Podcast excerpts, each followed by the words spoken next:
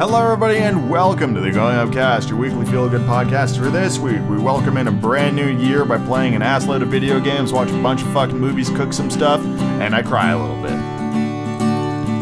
That's right, this week we talk about all of the glorious fucking games I've been playing on the Xbox Game Pass. Honestly, I think we talked about like six different games this week. It's it's a it's a lot. There's a lot going on on that front. I watched a bunch of movies on HBO Max, and I'm still watching a bunch of movies right now. So that's just what's going to be talked about for a while. Um, we talk a little bit about like 2021 in terms of like how I always treat the new year. Uh, that's kind of spread intermittently throughout the podcast.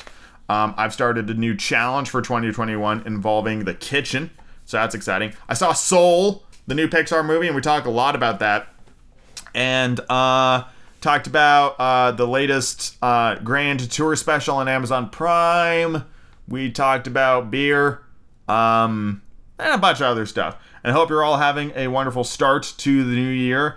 Uh, so far, so good for me on my end. Like, you know, not a lot's really changed in terms of uh, the, the calendar transition, to be perfectly honest. Um, started a new cross stitch project, so that's a lot of fun. Um, I do enjoy cross stitching. It's just nice to have something to do with your hands when you're just kind of sitting there, just, just talking to people or watching movies or doing whatever. You know, it's just nice to have something to keep your hands busy. Um, and that's a that's a lot of fun. And if you enjoy the Going Upcast and would like to support the Going Upcast, please go to patreon.com forward slash Going Upcast where you can become a patron and get access to the the movie commentary tracks. This week's uh, movie commentary track that just got uploaded uh, yesterday was Muppet Treasure Island, which is my second favorite movie of all time. And uh, I'm gonna try to make those a, a weekly thing. Don't hold me to that because, you know, I don't like don't like making plans like that. Um, but I will I will do my best to come up with a good movie commentary tracks uh, fairly often. Um, no more than once a week. Let's put it that way. Because uh, you know they take a lot of a lot out of me. Um, because it's a lot to talk about. Yes, and um, just real quick before we get into this the meat of the podcast. Uh, the Twilight audiobook will be coming to an end this week. It is a surprisingly short book. It's only like 26 chapters or something like that. So we're right there up at the end of it. And a New Moon will begin instantly after that. So there you go. Let us get into this episode.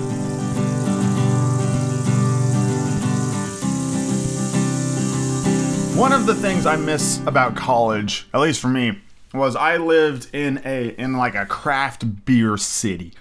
Bellingham had something like 20 plus bars and fucking shitloads of microbreweries just everywhere. And even though IPAs was like the name of the game, I've always missed the um the craft brewery experience, uh, especially during these fucking dark times of insular and inability to bar hop and stuff like that. And my uh, my brother and his friends hooked me on to an app called Tavour, T A V O U R. And what Tavour does is you can look at a selection of different small batch custom beers from all over the country. I believe this is America only, but I'm not 100% sure. And you can basically go like, "Oh, that sounds tasty." And then you get some. You can get as many cans as you as you want. I believe it's like 4 can maximum per order. Uh, just so it's like, you know, people don't fucking just buy them all. And um, the, you know, the, the they send you the box of beers I believe it's once a month, but I'm sure you can schedule them however you want. And uh, the price varies naturally depending on how many beers you get, but go in expecting to spend like probably $100 on a box. Now, I haven't done this yet, but uh, he did leave me one of his stranger beers uh, just to give you an idea of what you can expect from uh, from some of these uh, places. Now, they're not all like this. I want that to be made crystal clear. Uh, like if I if I pull up the app right now, as of recording this, some of the beer flavors you can get, you can get a New England IPA, there's a barrel aged barley wine, there is a fruited sour, there's fruit beer, West Coast IPA, barrel aged Saison, which is a sour beer, an Imperial IPA, a porter, a wheat ale, that sort of stuff. You know, like, you know, classic beer types. And then you get weird ass shit like this. This beer is from Drekker Brewing Company in Fargo, North Dakota. It is a peach and black currant double fruit smoothie sour beer.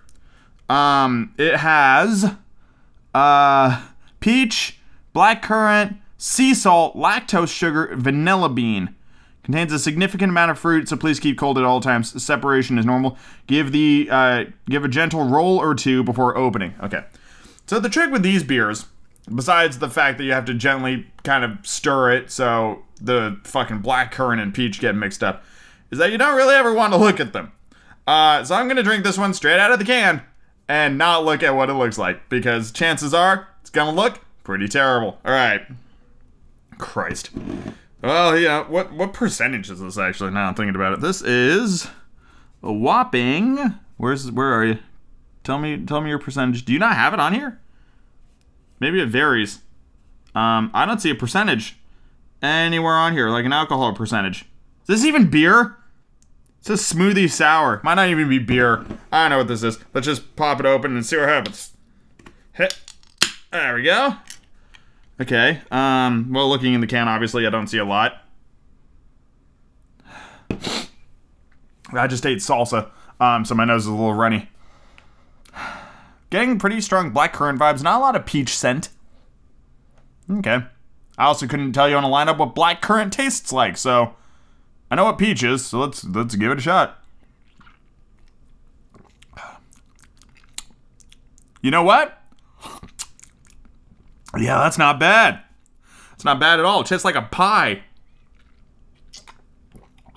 The vanilla bean adds a, a pastry sweetness to it along with the lactose, um, which gives it a really, really good smoothness.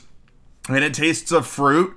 Um, I can't really differentiate one from the other, but it's got a really nice tartness to it, uh, which I'm guessing is coming from the black currant. And there's a little bit of sweetness, which I'm to guess comes from the peach.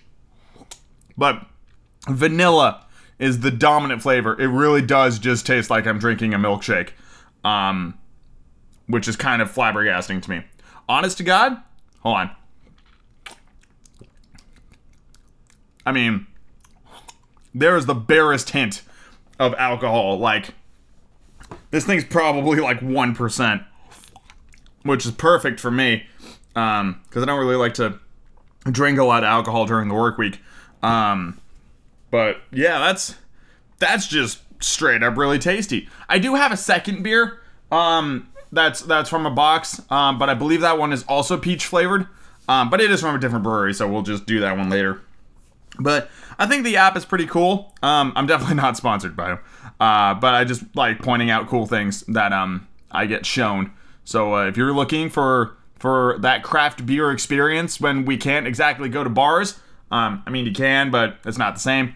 Uh, give this place a shot. T A V O U R. Tavour. At least it is on Android. I don't know if it's on Apple. Um, but if you like weird beers, go for it. Next thing in the podcast.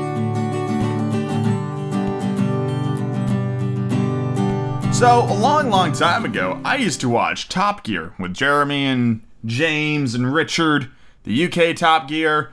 But my favorite episodes were, of course, the ones where they travel where they get like some junker cars and they go on these incredible road trips and their cars fall apart and they always manage to like piece it back together with bamboo and like string. I was gonna say twigs, but then it came out as swings, um, and that is a that's not a fucking word. So there you go. And the most recent one dropped uh, a couple of weeks ago, called oh, what was it called? Uh, the Massive Hunt is what it was called. And so it set our our three intrepid assholes in uh, Madagascar in three before they fucked him up. Really nice cars. There was like a Bentley, there was a Ford Focus or whatever, and then there was whatever the fuck James had. I don't remember the name of the car, but it looked like a Hot Wheel. And I say that fucked him up. The Bentley looked amazing, and um, I loved just what those cars looked like. And apparently, Madagascar has some of the worst roads in the world. So watching those three just go through their whole fucking adventure, I don't want to really go into too much detail because it's just legitimately fun to watch. Um, except for the ending. I don't know what it is with uh, the grand tour with all that whole like uh, the and on that terrible disappointment. Thank you for watching. And I'm just like, why do you gotta end the show on a downer? I know it's on the opposite side of like on Top Gear where it's like, and on that bombshell. Thank you for watching Top Gear. I get it, but it always just kind of bums me out where it's like the last it's like they ended the episode by farting into the camera and it's just like oh wow we just went on these incredible it's just it just fucking ends there, and you're just like, oh, all right, well, it was great until that, and I don't I don't know why you would intentionally end it poorly, you know, like with this one, you really get the sense that they're like kind of scripting it a lot more and a lot of the struggles that they go when they're actually driving the cars and they're going through some of those situations those seem legit. But like pretty much every other instance of them doing things seems staged. And that's kind of my problem with with the grand tour is that it feels really staged and not legit. And some of those early specials seemed legit as hell.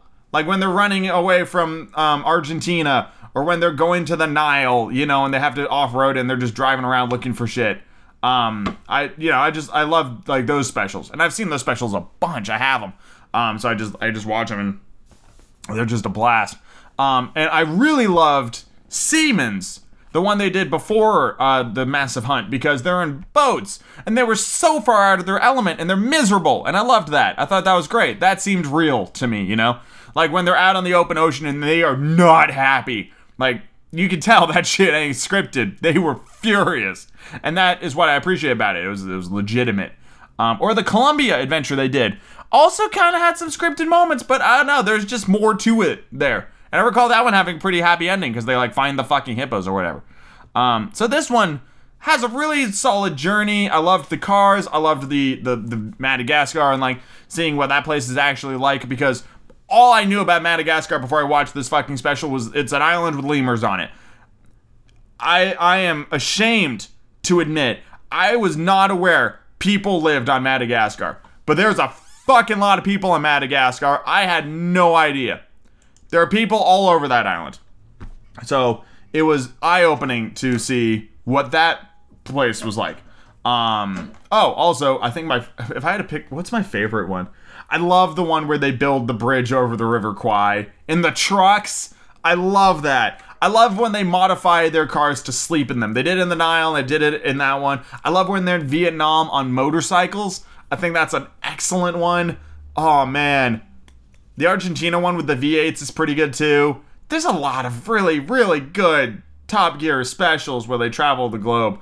And that's all I watch of of Grand Tour. I tried watch season one like legitimately, and I just all I care about are the specials. And it seems like Amazon has kind of figured that out because that's kind of all they keep coming out with are the specials.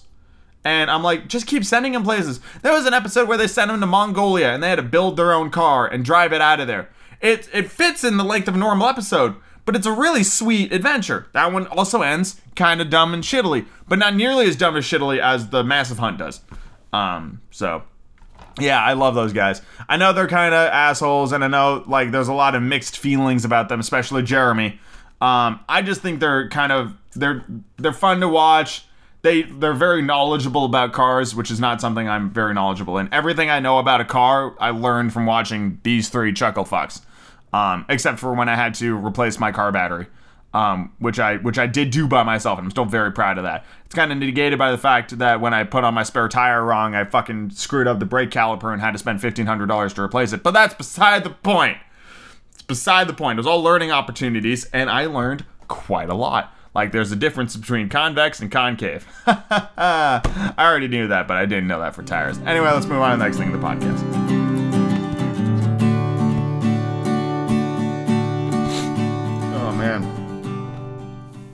So I just finished watching the latest Pixar movie, Soul. Fucking 10 out of 10 perfect movie. Um Jesus. Sorry, I'm crying. Um that movie made me made me cry like fucking six different times. So I don't even really want to like oh man. So I didn't really know a whole lot about that movie going in.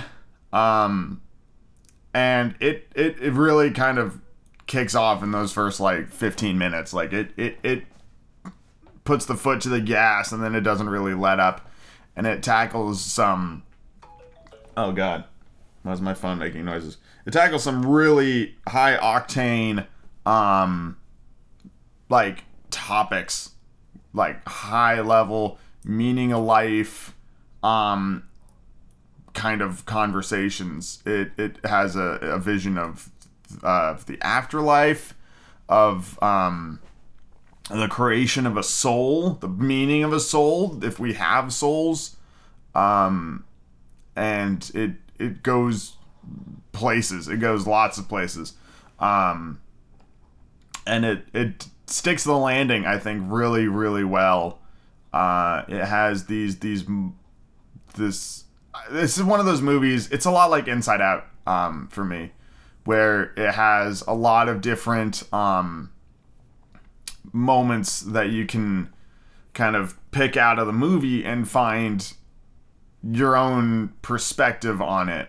Um, like all good art, uh, if I look at a painting, I will see something or I will interpret it one way, and somebody else will look at the same painting and interpret it a different way. And I feel like this movie definitely has an incredible amount of depth to it. Um, that is very, very nice to see. And it feels like the kind of movie that this year really needed, if that makes sense.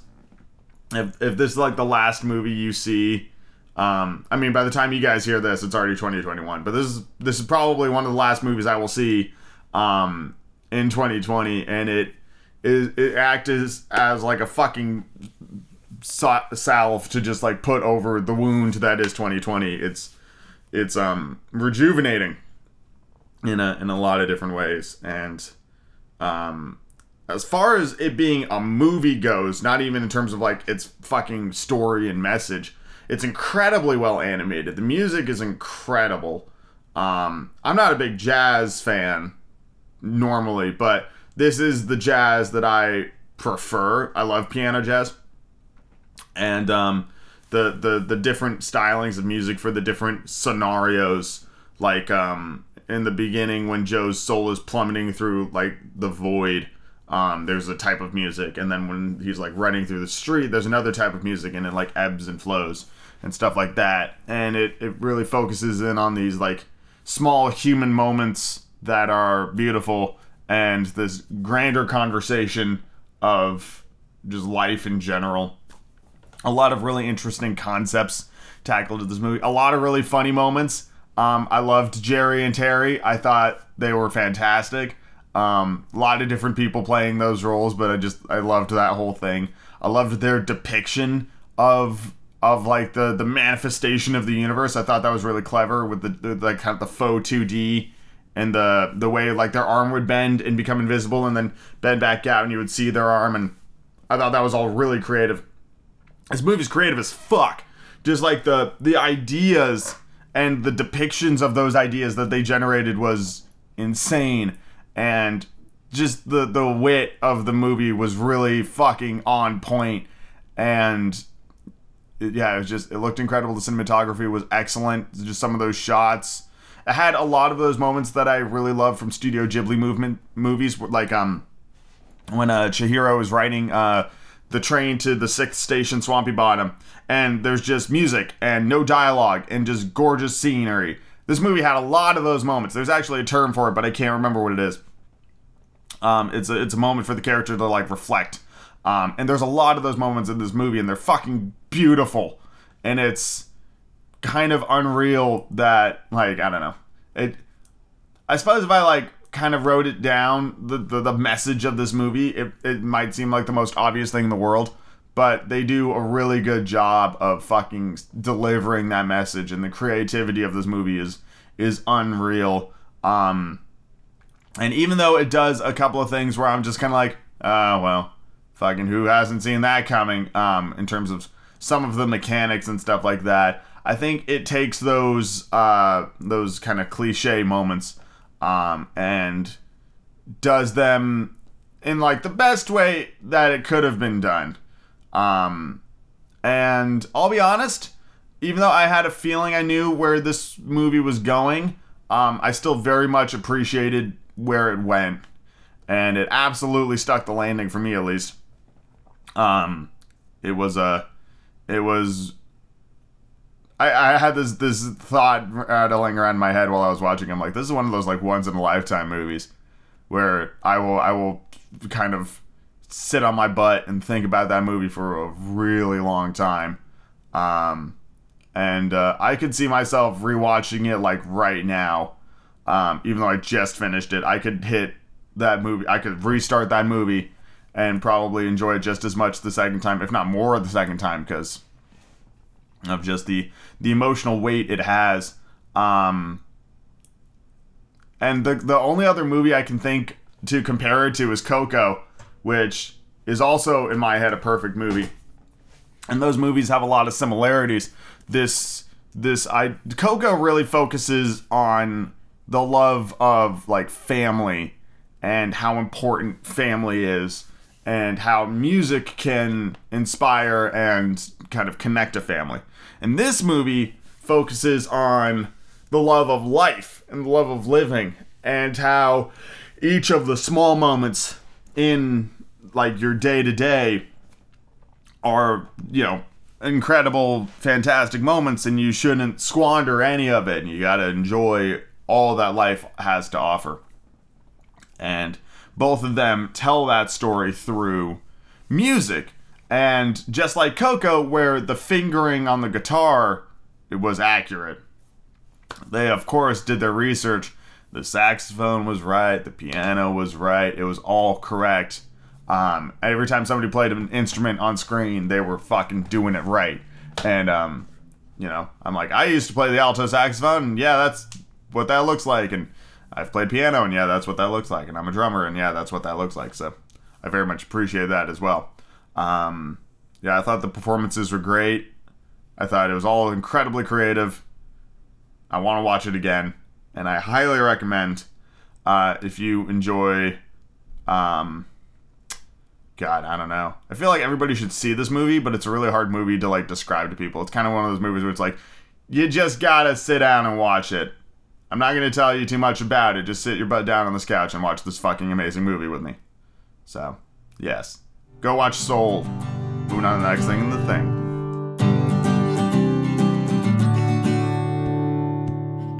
So it's been a little while since I got the Xbox Game Pass, and I wanted to talk about uh, some of the games I had been playing. I tried a handful of other games, um, and I think I'm going to basically what I'm doing is I'm I'm dipping my toe into a bunch of games, and then um, I'm giving them not a lot of time to really make a decision on whether or not I'm gonna I'm gonna pursue them because time is you know fluid and fuck me I got shit to do. So uh, the games I've tried recently are Yakuza 0, Dragon Quest 11. What the fuck is the full? Dragon Quest 11S Echoes of an Elusive Age and Final Fantasy 15. So let's talk about Yakuza Zero first. So Yakuza is one of those, or Yakuza, however you want to pronounce it. It's a long running franchise. Three of the games exist on Xbox Game Pass. Um, and the other two I can't remember off the top of my head. But I remember watching YouTube series of um, one of the Yakuza games a long time ago, and I thought it was really fun. Um, so I, I gave it a shot and I did enjoy the beginning of that game. I honestly played like maybe 20 minutes. Um, and I, I, liked it so far. I thought the music was good. I thought it looked really good. I loved the, the fun combat. I thought that was neat. Uh, so I will continue that game. So, so far, early impressions are solid. Dragon Quest 11S Echoes of an Elusive Age is so similar to Tales of Zestiria that I played like a million years ago that I won't be continuing uh, that particular game. Not because it was bad. I loved the the soundtrack um, being done by like the Tokyo Symphony Orchestra. Like the production values on this game are up fucking absurd. It's it's kind of crazy. It looks fairly Dragon Ball esque. I'm guessing it's a it's a similar um, art style. I'm not really I'm not really sure. I like anime, but I don't know a lot about anime. It's like one of those situations. Um, but it's too similar to Tales of Zestiria and I I didn't really enjoy that game all that much. Um, I think the story here is probably really fun, but I think I will get the most enjoyment out of Dragon's Quest XI by fucking watching like a compilation of all of the goddamn cutscenes on YouTube rather than playing the game itself because I'm sure the game is like over 100 hours. Like I don't really have the the inclination to sink into a big fucking JRPG adventure like that. I kind of want to cuz I do want more anime in my life because um weird side tangent like um I watched a lot of movies um over this last uh, couple of days and I'll talk about them coming up here pretty soon. Um but it it reinforces something in my uh, in my perspective where it's like I'm really heavily influenced by the things I consume in terms of media. Um, like the number of movies I've seen where the hero is like a big, strong, tough individual, and I want to go home and work out, like that happens every time. And so I really do make an effort to play media that I uh, that makes me happy, like watch things or play things that make me happy, um, because I'm so influenced by it that that feeling will persist. And so I've been looking for like kind of feel good animes because those tend to be very um, emotion driven um, in terms of their storytelling. It's like there's there's not a whole lot of subtlety when it comes to anime. It's really up in your face. And so if you want like something happy and you find a happy anime, that's going to be happy like to the max. You know, it's going to be like the most of the happy feelings you could possibly have. Um, and it'll almost be exclusively happy feelings. That's just kind of how it goes. Because there's so much anime, it can get really niche and super specific. So it's like one fucking tone. Like anime is to television what metal is to music. It is so diverse and there is so much to consume. You can find exactly what you're fucking looking for like every single time. And you never need to guess or you never need to wonder. Um, you you can find it. And you can find a lot of things like it really easily. So that's why I wanted to try Dragon Quest uh, 11 here. And um, I'm sure it's a great game. You know, it's the 11th game of the franchise. I did not play the other 10 Dragon Age games.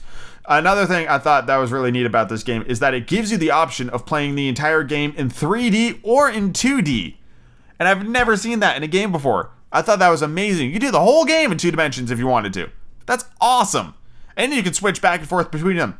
It doesn't pick up right where you are, as far as I could tell. I think you have. I think it's like two separate versions of the game. Um, so uh, yeah, but I thought that was that was very cool. Um, and like some of the animations for the hero are a little strange. Like his walking animation looks like he has to take a shit, and his jumping animation is very floaty and has like no movement to the body. It's like he jumps in T poses and then lands, and it's weird. Um, but I'm sure the game itself is fine. That all being said, I will not continue playing that game, so I'm going to uninstall it and reclaim some of my precious, precious gigabytes. And then the final game I tried, which I need to basically try again, was Final Fantasy 15, which is a game I've always wanted to play. Um, and I'm finally getting around to playing it. And honest to God, I did not get too far into that game, but I got far enough into that game to appreciate what it's trying to do, and that instantly made me happy. The first thing that happens in that game is your car breaks down, and so you and all your buds push it to a fucking garage to get it repaired. And there is a Florence and the Machine cover of Stand By Me that plays over the top of it. Um, and I was instantly hooked. Like I was just like, oh shit. Like this is that slice of life crap that I was kind of looking for. So I'm I'm super into Final Fantasy 15. But I need to I need to start it over again because I was on Discord with like a bunch of people at that time and I missed all the dialogue between the characters. Um, the, what I know about Final Fantasy 15 is basically like a road trip with your bros. Um, and it's just all a bunch of like bonding stuff and things like that. And I thought that sounded really nice. So I'm I'm excited to to play that a little bit more. Um, I will say though uh, that the the size of that fucking game on my computer is absurd because I downloaded like the 4K resolution pack for it, um, which I think was actually larger than the game was itself. It is it is a massive fucking program. It might be the largest single program on my computer. It is uh it's big. It's really really big, and um, and that's just uh that's something that's good to know. It takes up a lot of space. Um, I'm not. I'm trying to find out exactly how much space it takes up. It's like over 100 gigabytes. Let's put it that way. It's a big fucking game. So I was uh, I was pretty excited uh, to play that. Other games that I have on my chopping block that I want to check out: We Happy Few, which is something I've wanted to play since fucking forever. Still need to play the Outer Worlds, and I also downloaded the Power Rangers Battle for the Grid fighting game. And I do love me some fighting games. So I'm probably going to give that a shot. And I might try Marvel vs. Capcom Infinite, uh, which I also never got around to playing. Um, but it just, like, the, the, the simple, sheer fact that you can try these games, you can play the entire game, you can uninstall it, you can reinstall it, you can do whatever the fuck you want with it for for this this monthly cost. It is it is hard to say no to this. Especially because all the new games being added all the time. Again, I'm not sponsored by the Xbox Game Pass, but when I, when you get a deal like this for for video gaming and get to play such fucking great new games like Doom Eternal, which came out like fucking super recently, um, and it landed on the Xbox Game Pass like December 1st of 2020. You just, you know, you it's just awesome. It's just awesome. So, very very pleased with this uh with this adventure I'm going down. Let's move on to the next thing in the podcast.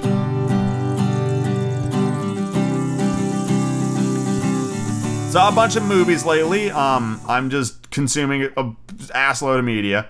Um, and I was watching. What did I watch? I was on HBO. Um, pretty much. Um, I, I mean, we already talked about Soul, and that was that was phenomenal.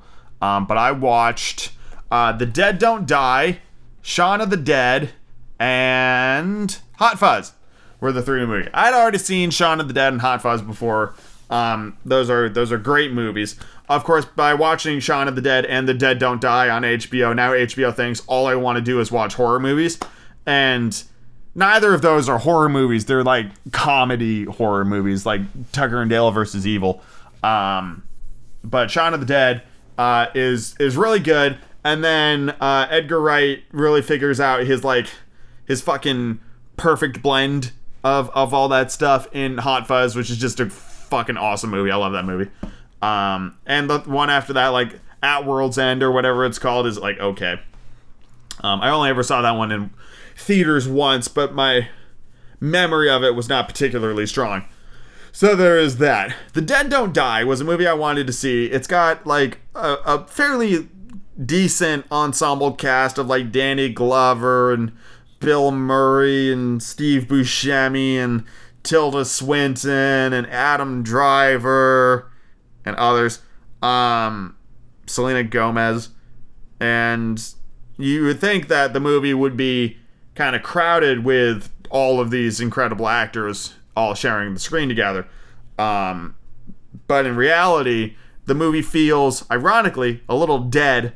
Um, there's a lot of very dry, air quotes, humor. Um, I never really thought it was very funny. Um, and Jim Jarmusch, the director and writer of this fucking thing, uh, has this like reputation in Hollywood for doing like really good kind of like subversive movies. And honest to God, this movie didn't really do anything unexpected and the things that I didn't see coming were kind of bad. Like there's this bit where like Selena Gomez's character is like getting back into a car after going to like the nerd shop gas station. And there's this like cheesy after effects like sparkle effect that appears behind her when she's like hi i'm whatever my character's name is. And then it goes like shine! And then that was it. And everybody just dies because of the zombies anyway so it doesn't fucking matter. In terms of subversive horror comedy movies it's probably the worst one i've seen i still think tucker and dale versus evil is probably the best one because that one makes me laugh the hardest and also has some spooky moments um, and then it's also like a fairly sweet romance story. Um, not all the time, but you know, it's it, it's it's pretty it's pretty nice. Um, and Shaun of the Dead is is decent. Um, that one feels a bit more like disconnected uh, than Tucker and Dale versus Evil does. It's not as tight of a story, um, but there is that.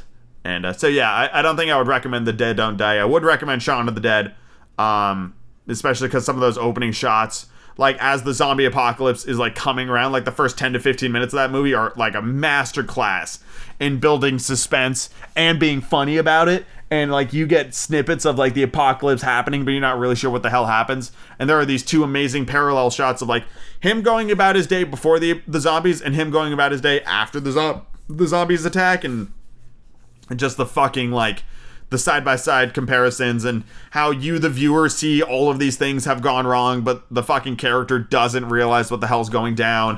Um, I think that is absolutely wonderful. It's one of the coolest like scenes in a movie.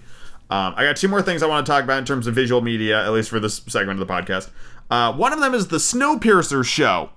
So Snowpiercer was a movie that came out in 2013, I want to say. Let me just double check that real quick.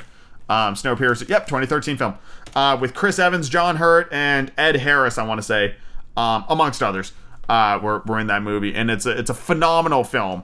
Um, I normally don't watch movies like this. If you remember in the video game thing, I usually want to watch media that makes me happy, and this is not a particularly happy film, um, but it is very good. And I don't think it's one of those things where like everybody should see it, but I will now basically describe to you the the basic plot of the movie, and then you can tell me if that sounds good to you. Well, you email me, I guess, or you can just make that decision on your own. So, Snowpiercer, the world is a frozen snowball, and this guy, Mr. Wilson, built a an ark train basically for the the last remnants of humanity to uh, persist on as the train uh, circumnavigates the globe forever. And it has a thousand and one trains in this car. And so Chris Evans, who was Captain America, uh, is like one of the shit tier people in, in the luggage car, and he's trying to lead a revolution to get to the fucking front of the train to get control over it so his people are, you know, better taken care of because they're being fed like these these blobs of or like these bricks of goo um, as rations and stuff like that, and they, the miserable living conditions, and the the women are being sterilized and all that stuff. It's awful. Um, it's very dystopian nightmare future stuff, uh, kind of similar to Blade Runner, except it all takes place on a train. Um, and the the the the world that uh, exists on this train is it can be pretty twisted. It's a it's a very uh, interesting movie. Um, just for for the record, and it definitely goes places. I don't want to spoil what happens, but if you if that intrigues you at all, you should watch it. And as far as movies like this go, while they are definitely not my my go-to, um, it is it's like fucking Jesus. I'm trying to I'm trying to think of how to explain it. It it does its job incredibly well, and the movie is made amazingly well. And unlike most of these fucking sorts of movies, it has a relatively happy ending if you interpret it that way, is what I will say. So it, it ends okay. Um, it's not super misery guts at the end of it. Um, and it kind of makes you go, oh, okay, so maybe they'll be all right. You know, it's it's kind of like that. Um, so anyway, instead of that being like an hour and a half long movie, they decided to turn it into a fucking ten episode long series. Um, it, it's basically the same setting, but the the subtle the difference is the story. So rather than it being like a tale of revolution and a journey through a train, uh, the snow the snow the show is a murder mystery um, mixed in with the revolution and trying to have better living conditions for people.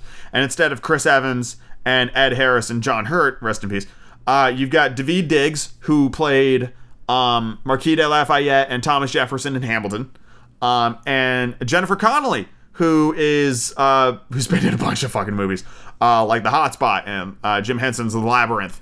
Um, she's been in a bunch of things and uh, they uh, start working together basically and you get the the setting of the train which in and of itself is an incredibly interesting set and it's it's a really fascinating idea because you've got all these train cars that could be filled with basically anything um, and then you've got this this really clear class disparity um, between like the you know the people in the back of the train and the people in the front of the train even though you're all on a fucking train, it doesn't really matter. Um, and so it is. It's it, it goes into greater de- detail into this dystopian nightmare stuff. Um, so again, if you're into that, then there you go. Another movie that I desperately need to finish that I started and haven't finished yet is Weathering with You, which is uh, an anime movie um, from 2019. He said, questioningly, wonderingly, yeah, 2019. Um, and I'm only like fucking like maybe 15 minutes into that film. Um, it's about two hours long. Animation wise, that movie is unbelievably gorgeous from an animation point of view. It is crazily good, and I'm just I, I I'm in love with it. It also has product placement, which I I'm not super um used to seeing in in anime movies. But then again, most of the anime I've ever seen is usually Studio Ghibli, where it takes place in a a timeline or something like that where like the um the product placement would just make zero sense. Like you're not gonna see fucking Coca Cola and Princess Mononoke, which takes place in like samurai era Japan. You know, it's just it's just not gonna happen. Um, so there you go. And yeah, there's just there's a ton of media out there. So just to kind of sum up um, something that I've I've been talking about this entire time. Life is far too short to waste your time watching things that don't that you don't enjoy. And there is I think I mean, it's it's not official at this point, but there has long existed far too much media for a single person to consume in like a goddamn lifetime. So you really just got to pick and choose. And if you don't like something, just fucking stop watching it. There's other stuff out there. There's so much stuff out there. Keep exploring. Keep clicking on things. Figure it out. Figure out what you're into and then watch that. And if people tell you, "Oh, it gets really good like 10 to 12 episodes," who fucking's got time for that? No one's got time for that.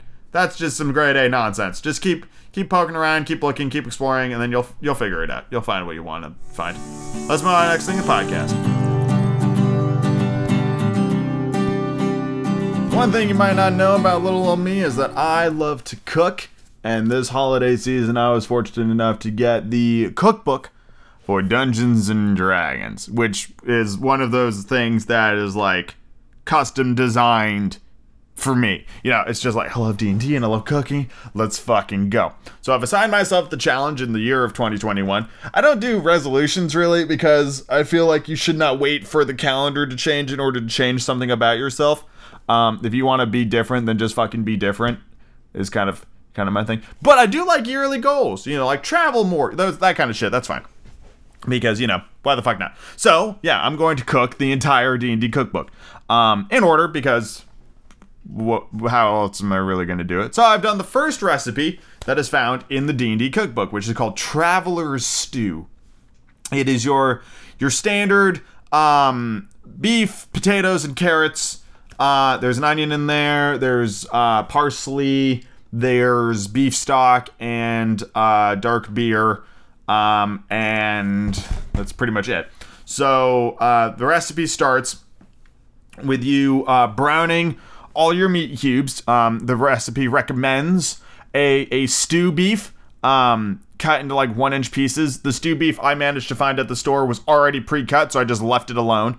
Um, after making the stew, even though the beef does impart really nice beef flavors, it is painfully obvious that it is not like a particularly nice cut of meat. That's why it's used for stews because you need to give it like two hours of cook time in order for it to break down and become like edible. Um, so if I were to do this recipe again, I probably would upgrade to like buying a steak of some persuasion, like a New York strip or a ribeye, and cubing that up myself. Um, because I feel like that would be a, a nicer experience. And also, there was not a lot of fat on my stew meat, and it didn't lend itself to um, creating a, a very important element in a stew, and that's called fond.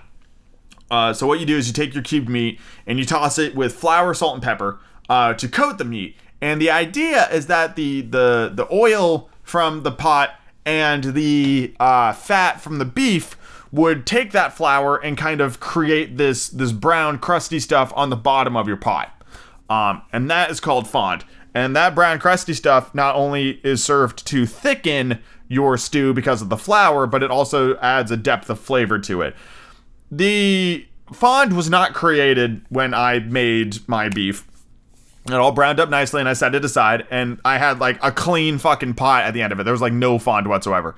Um, also, I had an incredible excess of flour and salt and pepper sitting in my mixing bowl. So what I did is I took a little bit of oil and I just tossed all the flour and I cooked that down uh, for a little bit to create fond, um, which is it was not nearly as as delicious as it would have been if it happened naturally, but for some reason it just didn't. Um, and then you deglaze the pot with your dark beer. I would have preferred to find Guinness, but I couldn't find um, like a single can of Guinness because I only really needed the one. And one of the things I did change for the new year, because even though despite what I just said about New Year's resolutions, um, is I'm not drinking um, any I'm not going to say anymore, but I'm definitely trying to cut back, especially after December, which was like just a fucking month of drunken debauchery. So I'm just trying to be a bit more sensible about it. Um, anyway, so I used the dark beer and I cooked off all the alcohol before you added the beef back to the pot, and then you add the stock to it, and you let that shit simmer for like 90 minutes to two hours. And then uh, what I did is I set the timer for 90 minutes, and then I started preparing the veggies, which were uh, recipe said two carrots. I had three. Recipe said one large yellow onion. I had one large yellow onion. I believe it was a Spanish onion. Um, and then three Yukon Gold potatoes. Now, if I were to say the statement Yukon Gold potato, and if you've had Yukon Gold potatoes, you're probably picturing something about the size of like a tennis ball, like a really, you know, a small little potato. My Yukon Gold potatoes were about the size of russet potatoes. They were fucking enormous. But the recipe said three, so my stupid brain went, I'll put in three. Um, and I added all those veggies and I let it simmer for another 30 minutes. Um, I went up to check on the stew about 15 minutes later just to like stir it. And it's a really good thing that I did because what happened was the potatoes absorbed all of the soup liquid like a fucking sponge, uh, which caused the layer, everything touching the pot just burnt instantly.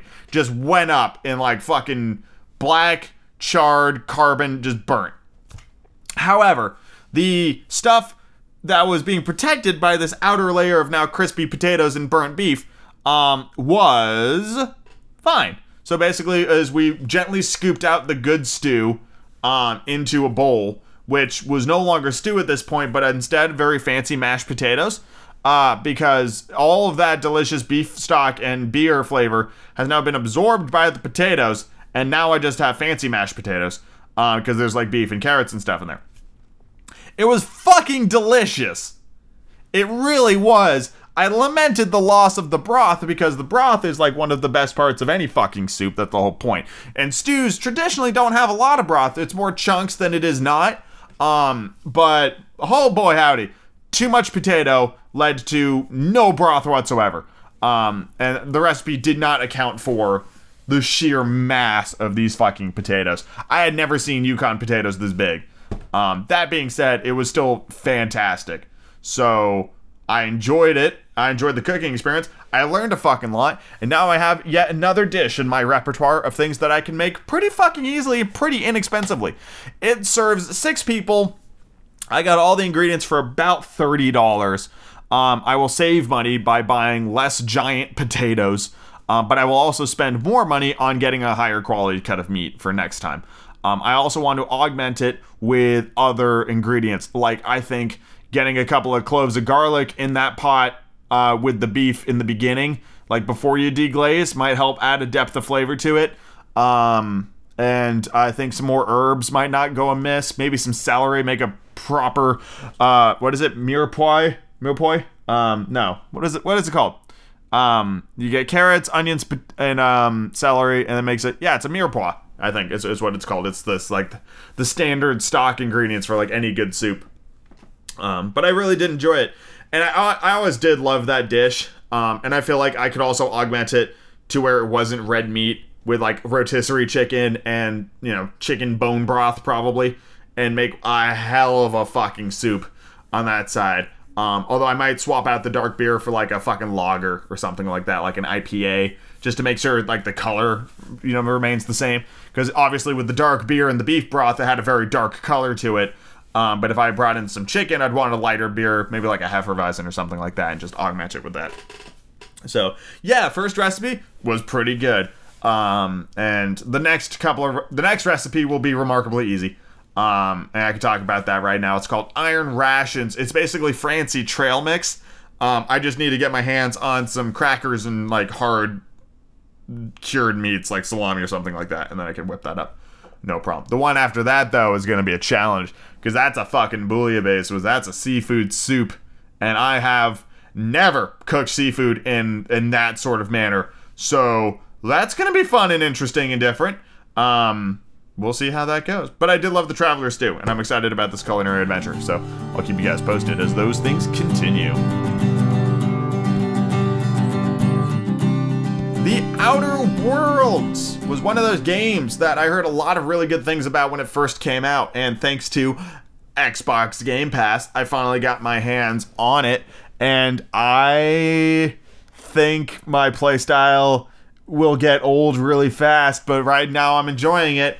Um, it feels very Bethesda influenced. Kind of like with the dialogue trees and stuff like that. I'm pumping all of my points into lying. Um, like all of my points into lying, so I can talk my way out of like every situation. Um, the, the game looks great. It's this. It's it's kind of like Space Fallout. You know, it's first person shooter. Uh, there's a lot of like rooms to break into and explore and loot from, like all those big open world games. You know, like lockpicking and stuff like that, like Skyrim and all that shit. Um, a lot of NPCs to talk to. You'll you'll be presented a quest where it's like, hey, we need you to do this thing for us and then you try to go do the thing and then the people there that you were supposed to talk to about the thing go like wait why are you coming after us these people are the real monsters. And then you got to sit there and make that fucking dilemma choice where it's like oh man do i go with the evil corporation or the young rebels? And it's like always i go with the young rebels. So you go back to the evil corporation you go fuck you i actually sided with these other guys. And then they're like how dare you we're going to attack you. And then you just murder fucking everybody. And then there you go. And then you get back on your ship and you move on. And so there were several instances in that game, like really early on, where like you're you're approaching a ship and the captain was brutally murdered, and now that ship is yours, but there are these people around there going like, we need to take this ship. And then you convince them to attack the marauders and like half of the people you just spoke to died and then you talk to the person there and they're like that's going to take a lot of paperwork. And they start writing things down and then for no reason whatsoever i killed that person by shooting them in the back of the head and they died like instantly. And i just looted every corpse and i got on the ship. And then now the ship was mine. And then you get out of that ship and somebody's like what happened to all these people and then uh, the lie was like they just shot themselves and he's like second time that month because of course it fucking worked and he believed you because you put all of your points into lying. So, of course everybody believes you. Oh man, it's it's a weird game. Um and it kind of trains you to not get attached to like any of the fucking NPCs because at any given moment depending on the, you know the wind blowing in a certain way or if they said something snarky to you, you could just outright fucking off them right then and there. Um and this game is the latest in a long string of games where like oh god I, am dropping things. Um, I've said it a couple of times in this very podcast where like I only try to consume media that makes me happy. I have long since evolved past the point where I want to be challenged by video games. I feel like life is hard enough and I don't need to sit there and be like frustrated with a fucking level. So yeah, if there's a difficulty mode called story and it's like you're just here for the story, like enemies do less damage and you have more health, fucking sign me up. I just want to ride this ride. You know, I don't go to Disney World, so I have to solve fucking mini games to get the roller coaster to go. I just want to be taken on a journey. So I don't fucking. I'm not. I'm. I'm. I've moved past that point where like, oh man, you know, this boss is really hard. It took me nine hours to beat it. And like fuck me, I got better shit to do than sit there for nine hours and grind out a boss. That that doesn't mean when I eventually do get my PlayStation Five I'm gonna fucking not play Demon's Souls. I've never played Demon's Souls. I love those games, but I go in there wanting that experience. You know, that's the whole point of that particular game. I don't want that out of my fucking explory, worldy, shooty, bang bang games. I just don't give a fuck about difficulty. It just doesn't matter to me. I'm there for the story. I'm there to experience this world you've built for me, and the world is really cool to look at like the the animals feel uh, very similar to the the creatures in um uh, James Cameron's Avatar. They've got like that sort of vibe going, and I fucking love that movie, so I'm a big fan of that. I think the guns look really good. I love the the quantum uh, bullet time thing that you've got as like a superpower. Some of those skills are just great, like the ability to fast travel if you're over encumbered. That's just a skill you can buy. Um, I think that the aesthetic of the game is remarkably similar to Fallout, uh, but I enjoy it a lot. Also, when I was downloading this, I noticed that Fallout 76 is available on Xbox Game Pass, so I might give that a shot as well. Um, but I, I, like it a lot. I think it's it's got a, a decent sort of comedy to it that doesn't feel like it's trying too hard. Um, a couple of times the comedy seems a little bit out of place. Um, also, there were a couple of bugs uh, and a couple of things that didn't quite make quite enough sense for the characters um, to do. Like there was this bit where I needed to go get a, a, a, piece for my ship so it could take off and I could go explore other planets. Um, and the guy standing in front being like, "Don't take that thing; these gods will shoot you." And then you, you talk to him and he he wanders off, and you go in, and of course the guards shoot you, so then you have to kill the guards. And that dude fucking shows up again, and he starts shooting you with his gun. And I'm like, I was gonna let you live, and then I shot him once in the knee, and then he panics and goes like, Oh, I don't want to die and then I let him live again. And then I go outside into the town, and then like all of the fucking villagers pull guns on me. So of course I whipped out my machine gun and just mowed them all down. And who fucking shoots me in the back? But that same dipshit from before. And I'm like, three strikes and you're out, motherfucker. so I killed him. And you know what he had on his body? Like a key and some ammo, and that was it. And I felt a little bit bad.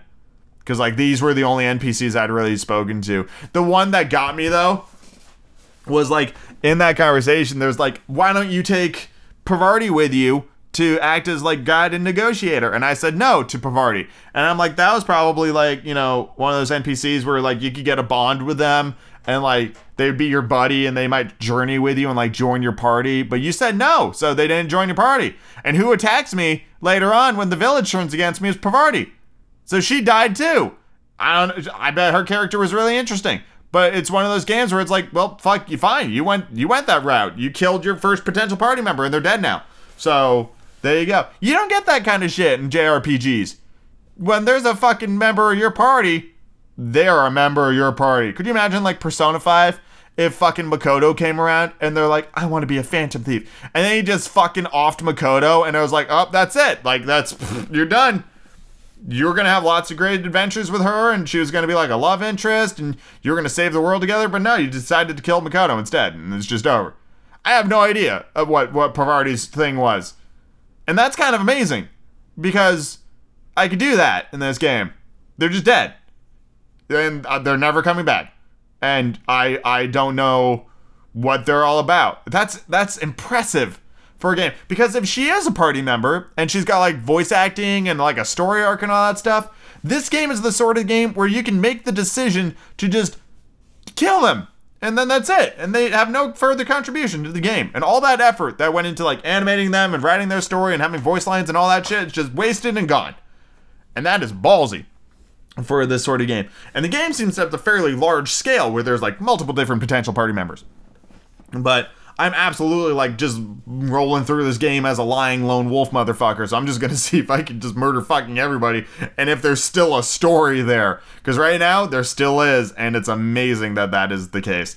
Um, I thought that was just that was just fucking wow. So yeah, very very pleased with that game, and um, it's it's definitely got a lot of legs on it, and looks really good, and it's fun to play. So Outer Worlds gets a thumbs up from me.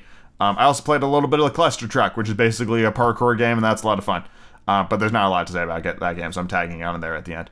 Um, yes. Thank you all very much for listening to this week's episode of the Going Upcast, the first episode of 2021. Happy 2021. Um, this week we uh, finished, or are about to finish, uh, Twilight uh, as the audiobook. Uh, honest to God, at the time of recording this, I think there's like two chapters left to upload. So uh, that'll finish here pretty soon. And uh, New Moon is already well underway in terms of the recording thing. I just passed page 200 um, earlier today, so that's very exciting. And we're just going to keep plowing ahead through Twilight and uh, finishing this book series um, probably fairly quickly because it's a little over 20 chapters per book, uh, which means it's probably going to take about 60 to 70 days uh, to read the entire uh, series which means probably like end of March we'll have moved on to something else. Um, I don't know what that's going to be as of right now. I have a couple of ideas, but nothing super concrete. Um, and yeah, thank you all very much for listening. I hope you had a wonderful holiday. I know work we're back in like the work thing, um, so I hope you're all kind of getting back going again, uh, really easy. And even though it's called COVID 19, still very much a problem. So still stay safe and wash those hands and wear that mask until you get vaccinated, and even then, probably just good habits to keep installed. You know, keep washing your hands. You don't want to get sick. It's it's bad and it sucks. See y'all next time, everybody. Have a good one.